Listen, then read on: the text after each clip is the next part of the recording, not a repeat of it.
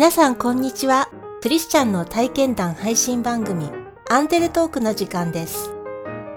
今日もこの番組を聞いていただけること嬉しく思います。この番組はいつだってあなたのために王のキリスト教会がお送りします。 T さんは大学でコンピューターサイエンス情報論を教えていました。現在は退職し、教会では アイティー 関連のサポートチームで活躍しています。T さんの人生には大きな影響を与えた出会いがみっつあるそうです。最初の出会いっていうのはですね、小学校に、さんねんの頃に、我が家にあの分厚めの、えー、科学図鑑があったんです。カラー刷りで分厚くて立派な、えー、図鑑で、けどそれを読んで一番驚いたのはですね、あのこの地球は今から約よんじゅうおくねんぐらい前に、宇宙の塵が重力で固まって、そしてそれが冷えて、そして、えー、できたって書いてあったんですね。本当にびっくりしました、ね、私自身の世界観に大きな影響を与えるような科学的事実という、それでだったんですね。そういうことで図鑑を最初から最後まで繰り返し読んで、非常にあの理科系大好き子供になったようです。私は小学生の時にもう一つ思い出はですね、あの父親がですね、あの都心にある、えー、科学博物館に連れて行ってくれたんですね。で、そこで展示物はどれを見ても感動感動感動だったんですけど、一番驚いたのがですね、あのプラネタリウムです。あの今ではプラネタリウムのどこの、えー、博物館にもあるし、そんなに珍しいもんじゃないと思いますけど、その当時はですね、繊細で焼け残った、えー、にほんにあの数少ないあの非常に立派なプラネタリウムで、あの全天の星とか星雲とか眺めることができて、もう声ができないぐらい感動しました。中学校になった時もあの部活は、えー、気象天文部というのに入りまして、夏の夜屋上を借りてですね、そこに出て行って望遠鏡を設置したり、それから目を凝らしてずっと夜中までね、で流星群ですね、流星が出てくるのを観察したりしました。で、まあそういう経験を経て、私はあの将来自分が大人になったら科学者になりたいと思ったんですね。まあそれが第一の出会い、科学とサイエンスと、えー、科学の出会いっていうのが私の第一の出会いです。第二の出会いは英語と聖書との出会いです。高校生の時、 T さんは英語の先生の発音の素晴らしさに惹かれ、熱心に英語を勉強するようになりました。この先生が教会のバイブルクラスでアメリカ人の宣教師と英語で会話ができると勧めてくれましたが、 T さんはその時は行きませんでした。大学生になってですね、非常に時間ができたので、高校時代の先生に聞いていた教会に行って英語で会話をするっていうことを思いついてですね、思い切ってその先生が行ったと思われる教会の門を叩いて、バイブルクラスに出ることになったわけです。行ってみましたら、そこは大学生が数人集まっていて、若いアメリカ人のさんじゅうだいぐらいの方がですね、あの指導してくださっていました。最初に行った日、そこで読んだのはですね、人は誰も新しく生まれなければ神の国を見ることができないという有名な一節だったんですけども、まあ私にとってはとっても難解でした。じゃあ一体誰が神の国に入る、いわゆる神様のことが分かるんだと、分かんないじゃないかと思いました。それでがっかりしてもう行かないかと思うとね、英語で読んで正しい発音でですね、その先生がいろいろ質問をしたり話しかけたりしてくださって、自分もなんとか英語で自分の考えを表明するっていうか、そういうことが楽しくて苦労してましたけどね。自分の大学だけじゃなくて他の大学の方も来るし、社会人の方も来るっていうようなことで、非常に月謝もいらないし、英語が話せるし、こんないいところはないことで、私は毎週続けてそのバイブルクラスに出ました。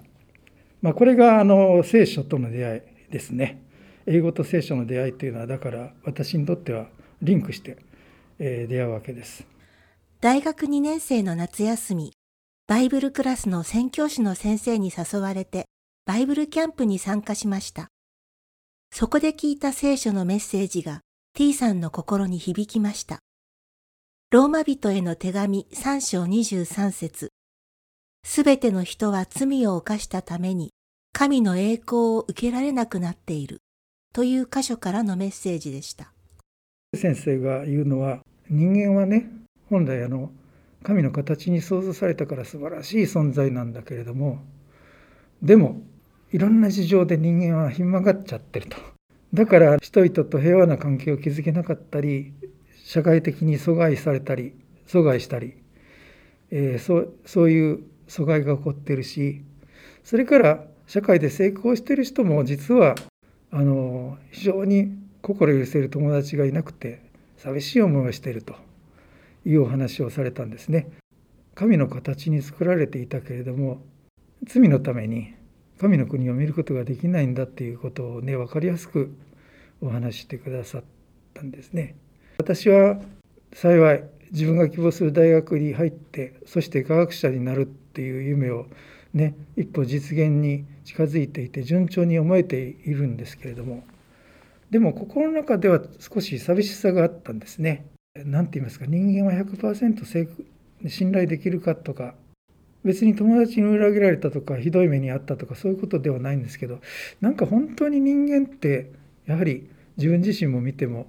自己中心なとこがあったり、自己中だから本当に他の人のために喜んで犠牲を払うような愛は多分ないし、だからそういう意味では信頼できないんじゃないかとか、本当の意味の深い関係を築くことが自分はできてないんじゃないかとか、そういう寂しさみたいなものを持ってるということに気がつきました。バイブルキャンプのみっかめ、T さんは牧師とお話をして、イエス・キリストを自分の救い主として受け入れる決心をします。人間は誰しも孤独を抱えているっていうのはね、うん、その通りだとその先生おっしゃって。でもそれはですね、やはり解決しないと人間は寂しさのまま生き、寂しさのまま死ぬっていうか、そういうことなんだよっていうようなことをおっしゃって、その先生と話している間に、じゃあ心を開いてイエス・キリストの救いというのを信じてみようかなと思ったんですね。で、あのその牧師と一緒に神様を受け入れますっていう、えー、祈りをした時にびっくりしたんですけど、ものすごく心が軽くなったんですね。今までなんかこう突っ張ってですね、私は科学を勉強してるから科学で説明できない、えー、信仰の世界なんて信じないとか、自分は無神論者だとか思ってたんですけど、話してるうちに、いや僕は神様っていらっしゃるって信じてるなっていうことに気がついたんです。人間の愛とかそういうようなことはですね、科学で実験で証明できるようなものじゃなくて、やっぱり人間が直感的にこう感じることなので、科学の示している次元とは違う次元って言いますかね、理科系的に言うと直行してるんですね。事実、実験、検証の世界と、もう一つ愛とか目的とか価値とか、そういう違う次元があって、そのふたつがないと人間ってダメなんだよと思って、まあ、そういうことで神様を受ける決意をしました、えー、だからにばんめの出会いって私にとって大きな出会いになりました。信仰の決心をした翌年、 T さんはクリスチャンの学生としてキャンプに参加し、集会の司会をすることになりました。そこで出会ったのがみっつめの大きな出会いの相手です。司会の準備をしているところにですね、この方が武蔵野大のお愛さんで、今日の集会で賛美を、特別賛美をしてくださいますということで紹介されたんですね。で、そのお愛さんっていうのが後に連れ合いとなる、えー、Y さんだったんです。 Y さんはとても謙虚でですね、えー、そして自分が言うのもなんですけど、本当に鈴を振るような美しい美声の持ち主だったんですね、えー、心に残りました。不思議なことなんですけど、その後もバイブルキャンプがあると、私はそこに奉仕者として行って、また司会を頼まれたりしていました。なぜか私が司会を頼まれると、いつもその Y さんが東京からいらしてて特別賛美をされるということが何回か続きまして、時々 Y さんにお会いしてはね、いや元気にしていますか、今どうされてるんですかとか、そんな世間話をする間柄になりました。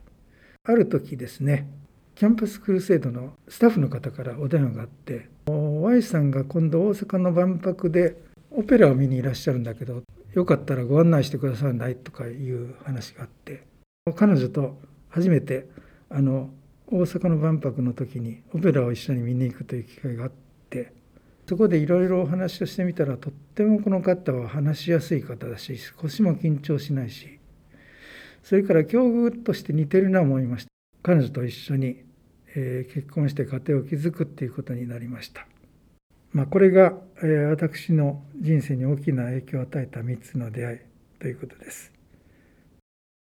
振り返ってみて T さんは当時の自分にとって自分の弱さや罪を認めるということは大変なステップだったと思うと言います。科学の学び、バイブルクラスの宣教師との学び、その祈り、大学の授業の中からも、たくさんのことが少しずつ T さんを神様へと近づけていたのでした。自分が信仰を持つためにどれだけ多くの人がコストと時間と、ね、熱意を持って、関わってくださってるかって考えると、神様ってすごいなと思いますけど、大学の英語の授業ですね、ワイルダーという人の小説をなんかそこのクラスで読んでたんですけど、えー、やはりあの生とか死とかそういう問題がその文学読んでいる中で出ていて、そして頻繁に聖書が出てくるんですね。でそこであの英語の教師がですね、このコリント人じゅうさん章っていうのはこんなことが書かれている。たとえ私が人の威厳や御使いの威厳では話しても、愛がなければ騒がしい虎やうるさいシンバルと同じです。たとえ私が預言の賜物を持ち、あらゆる奥義とあらゆる知識に通じていても、たとえ山を動かすほどの完全な信仰を持っていても、愛がないなら私は無に等しいのですというのがあって、なんと美しい言葉ですねと思って、キリスト教の大学ではなかったし、あのその先生も別にクリスチャンじゃないんだけど、その英語の文学を読んでいくと聖書が出てきて、そこの聖書にはこんな素晴らしいことが書かれてるっていうか、そういうこともね、やはり神様を信じてみようという決心をするのに一つ後押ししたかなと思います。科学と信仰はベクトルが直行してるっていうのは今もえー、その考えは正しいと私は思っていて、あの科学はやはり実験で何度も検証して同じ現象が起こって、それが正しいと分かったことを理論にして、えー、法則にするわけですけれども、聖書に出てくる奇跡っていうのはイエス様と出会ってある奇跡が起こったというのはただ一回のことだけなので、それはもう実験にかからないし、科学で法則にはできないと。だけどもこの世界が神様によって作られて、非常にきれいな美しい方程式でちゃんと理解できるような体系で出来上がってるっていうのは、科学者みんなそう思っていますし、そういう意味では全然、えー、科学と信仰は矛盾しないなと思いますし、まあだからその私はその出会いによって、あの若い時に神様に出会えて、神様を信じる機会与えられたことは非常に今もありがたいなと思って、今も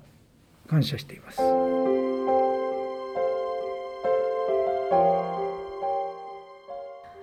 んなに偉大な信仰を持っていても、知恵や知識があっても、愛がないなら何の意味もないと聖書は語ります。 T さんはこれほど美しい言葉はないと感動しました。世界で一番美しく、一番強い力を持っている愛。その愛が T さんを信仰に導きました。大野キリスト教会は、地域に開かれたプロテスタントの教会です。最寄り駅は小田急線相模大野駅、北口から徒歩ごふんです。毎週日曜日の礼拝にぜひお出かけください。詳しくは大野キリスト教会ホームページをご覧ください。いつだってあなたのために、大野キリスト教会でした。